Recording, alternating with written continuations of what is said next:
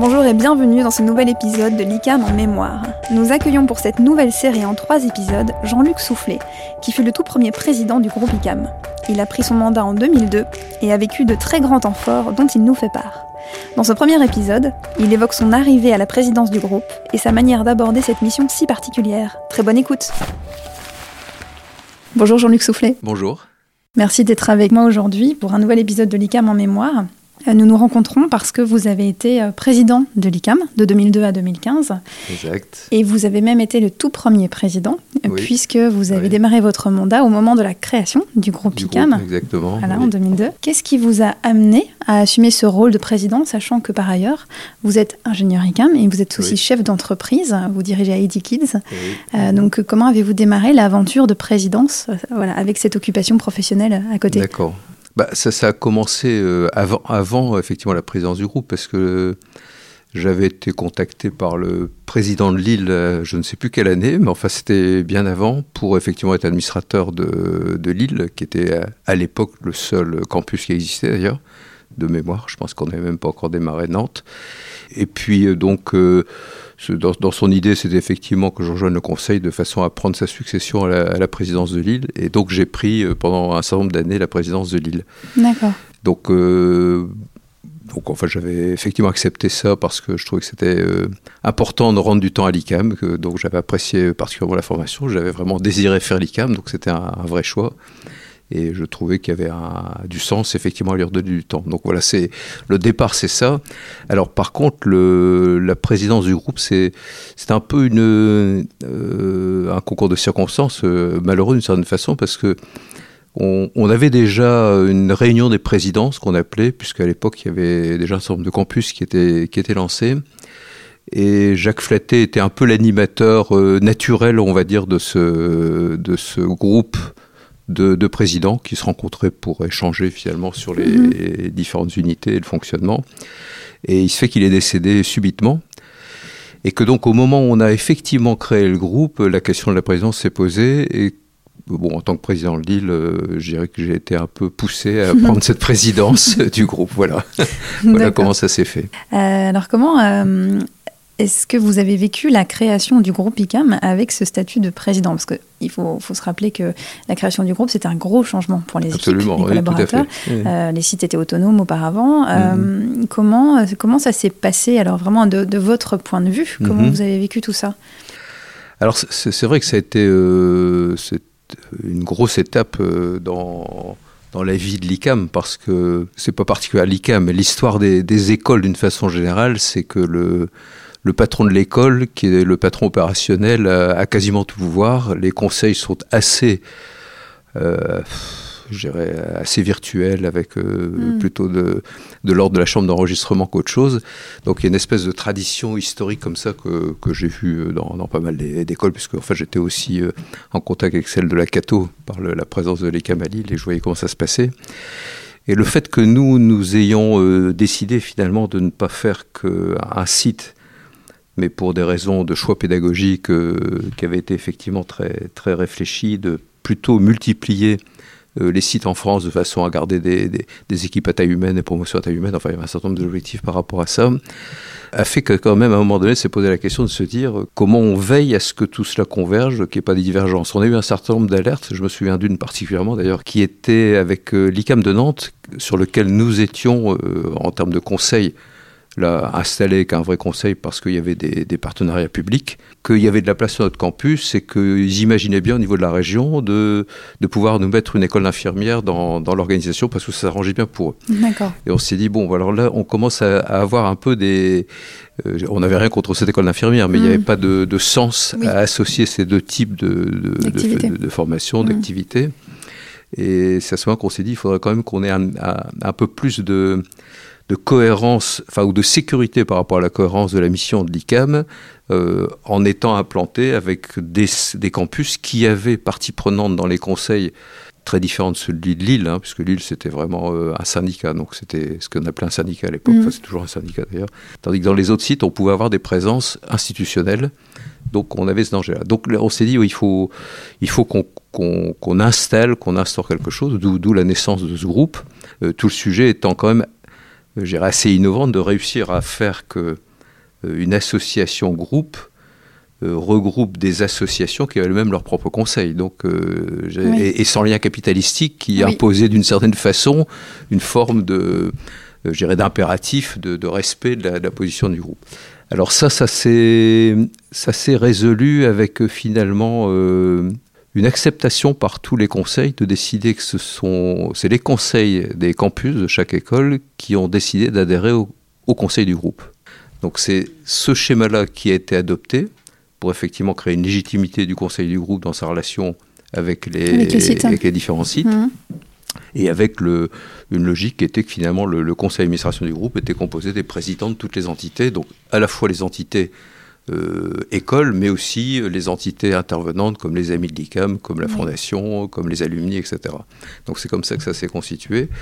Mais ce qui a, ce qui a sans doute aussi, euh, ça n'a jamais été évoqué comme un outil utile, mais comme un, poids fort de la position du groupe, c'est que euh, la CTI souhaitait finalement qu'on n'ait pas des diplômes différents par site, mais qu'il y ait bien un diplôme ICAM euh, unique. Euh, naturellement, eux faisaient leurs études en, allant vérifier différents sites, etc. etc.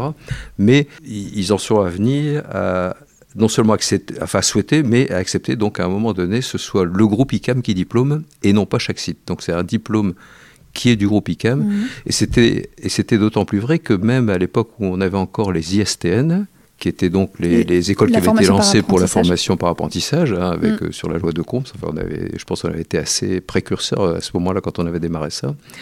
Était aussi sur cet arbitrage que c'était finalement dans le diplôme ICAM une formation euh, par apprentissage. Donc euh, on, est, on était vraiment euh, dans, dans je, je, trouve, dans une opération qui était extrêmement positive par rapport à cette visibilité ICAM qu'on souhaitait donner. Donc voilà, ça, c'était le, l'élément qui, qui, a, voilà, qui, a, qui a effectivement. Alors après, il y a eu quand même un certain nombre de travaux pour euh, à la fois définir les règles du jeu, comment fonctionner. Il y a eu la rédaction d'une charte qui s'est faite à ce moment-là, qui depuis a été renouvelée, mais qui était déjà les prémices euh, d'un fonctionnement. Alors elle, elle s'est limitée à cette époque-là vraiment à la relation entre les écoles et le groupe. C'est-à-dire que les autres entités, comme la Fondation, comme euh, comme euh, les, alumni, étaient présentes dans le conseil du groupe, mais n'étaient pas dans le, système de régulation des décisions qui était défini dans la charte entre le groupe et les écoles. Ça s'est concentré à cette, période-là sur ce premier, ce premier enjeu qui était d'ailleurs assez, assez essentiel, puisque c'est celui où il y avait effectivement des possibilités de on va dire, non pas de rupture, mais de, divergence ou, de, ou d'écart ou, ou, de non-attention ou être finalement dans la ligne de la mission que l'ICAM se fixait. Alors comment est-ce que l'on peut définir le rôle d'un président de l'ICAM, d'un président de groupe? Quels sont les, on va dire, quel est le périmètre de votre action, on va le dire comme ça, plus ou moins opérationnel, euh, puisque vous travaillez, euh, en tant que président aux côtés du directeur général. Oui. Mhm. Donc comment se passe cette collaboration et euh, mhm. de quelle façon est-ce que vous, vous avez pu être impliqué euh, euh, Voilà, comment, comment vous avez vécu cette présidence? Moi, je suis très attaché à la séparation des, des rôles et des pouvoirs et donc à faire fonctionner le principe qu'un président préside et un dirigeant dirige. Mhm. Alors, il se fait aussi que l'histoire faisait que le directeur général était de par l'historique, à un homme qui n'avait, euh, je dirais pas le, la, pratique, on va dire, d'être effectivement avec un rendu compte, un, conseil, ce qu'il ce qu'il faisait quand même.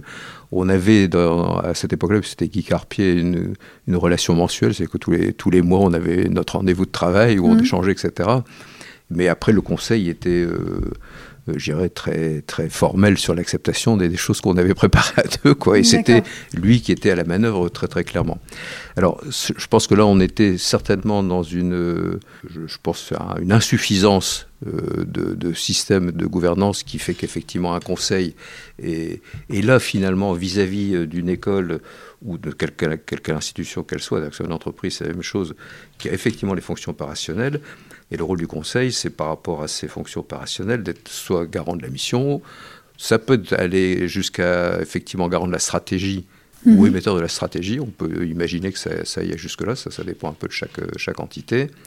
Et puis euh, de, de, veiller effectivement en termes de, de responsabilité que et le, je dirais, la, la responsabilité de, de l'actif immatériel comme de l'actif matériel, que ce soit donc dans, dans, la vocation, dans la mission ou dans la sécurité financière, soit tenu dans la conduite des opérations qui est faite par l'opérationnel. Mhm. Donc, moi, je suis très, très attaché à cette logique-là, et donc j'ai plutôt fonctionné avec le successeur de Guy Carpier dans une logique qui était effectivement aussi de proximité euh, avec Jean-Michel Viau, hein, qui est toujours le, directeur général, actuel, mhm. avec donc euh, cette proximité d'échange, mais avec un, je un, grand respect de l'opérationnalité de sa fonction et de celle du Conseil. Donc, ce qu'il ce fallait, c'est installer les, à la fois les règles du jeu, comment fonctionnaient effectivement les, les, niveaux de responsabilité, comment ils rendaient compte, comment effectivement on prenait les décisions stratégiques, comment on, les faisait évoluer, enfin, toutes choses qu'on a progressivement construites, qui ont été nettement plus factualisée, écrite et normée avec, euh, avec François Bouvard, l'actuel président. parce que là, on a forcé une autre étape avec une, une deuxième, euh, une remouture de la charte qui était beaucoup plus précise. Mais j'arrive, voilà, on avait fait un premier pas, un premier chemin dans, dans une histoire euh, mm. voilà, qui n'était pas, qui mm. pas sur cette tradition-là. Donc, moi, j'ai vraiment vécu ce, ce moment-là avec, avec le souci de faire que les, dans le conseil, chacun puisse s'exprimer et qu'on est vraiment, je dirais, dans, dans, le conseil, non pas une chambre d'enregistrement qui en a porté, voilà, voilà ce qu'on va faire, mais euh, qu'on a porté plutôt des, des, des, propositions avec une option mhm. qui était celle de la direction, qui mhm. était, et qu'il puisse y avoir autour de, de, cette option un débat avec euh, donc idéalement des documents envoyés à l'avance pour qu'ils puissent préparer et que donc on ait euh, un vrai travail de conseil à ce niveau-là. Donc, euh, et vous, votre rôle, c'était d'être finalement un peu le facilitateur D'être animateur, animateur du conseil. Le conseil Moi, je, je, suis animateur du conseil et, mm. et, en relation naturellement proche du directeur général dans, Mhm. Euh, effectivement, si entre le président et le DG, il n'y a pas de, fit, c'est difficile de faire fonctionner les choses. Oui, j'imagine. Mhm. Et finalement, le directeur général vous soumettait euh, des pistes de réflexion, des idées, des stratégies, et puis vous pouviez échanger librement là-dessus. Il avait échangé avec ses propres directeurs, donc il y avait effectivement déjà une consistance euh, il ne sortait pas ça son chapeau. C'est-à-dire que c'était déjà un travail de gens qui sont aux opérations avec leur, leur particularité locale. Donc il y avait déjà euh, toute matière pour avoir de, les, les, meilleures solutions possibles. Mais je pense que pour lui, l'intérêt, c'est d'avoir quelqu'un qui est plus on va dire, plus détaché de ce qui se passe, enfin c'est tout le rôle d'un conseil, et qui donc peut être en questionnement par rapport à ce que tu as pensé à ça, est-ce que tu as pensé à ça, ça, voilà. Et donc de, éventuellement d'amener à ce qu'il y ait des ajustements ou des regards faits, faits différemment.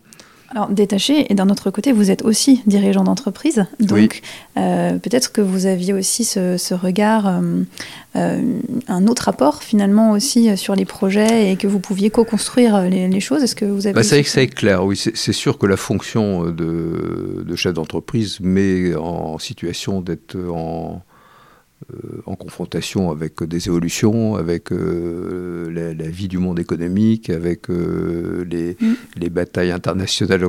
Et donc, c'est effectivement, c'est une capacité à avoir une, une approche, je dirais, opérationnelle dans, dans, ce cadre dirigeant qui fait qu'on est au contact de, de, tout ce qui se passe au niveau de l'économie, alors que les écoles sont dans leur culture assez loin. L'ICAM est particulièrement en lien avec l'industrie et avec les entreprises d'une façon générale. D'ailleurs, je dis l'industrie, c'est ce que j'essaye de pas dire. Moi, je pense vraiment monde économique plus qu'industrie, hein, qu'on n'est pas que sur l'industrie. Et, je dirais que dans, dans, dans, ce sens-là, euh, même si l'ICAM est assez avancé là-dessus, ça reste un milieu enseignant. Avec des, des, des, traditions culturelles où l'enseignant, le, le, professeur, etc., et, et, n'est pas dans la quotidienneté d'une vie professionnelle et donc n'est pas forcément, euh, j'irais, animé ou sollicité ou bousculé ou, euh, mm. ou questionné par effectivement ce qui se passe dans la vie. Donc ça, je pense que c'est un vrai facteur d'enrichissement de, réciproque, tout à fait. Tout à fait. Retrouvez la suite de cette interview dans le prochain épisode de l'ICAM en mémoire. Si vous aimez ce podcast, n'hésitez pas à vous abonner depuis votre plateforme d'écoute préférée. À très vite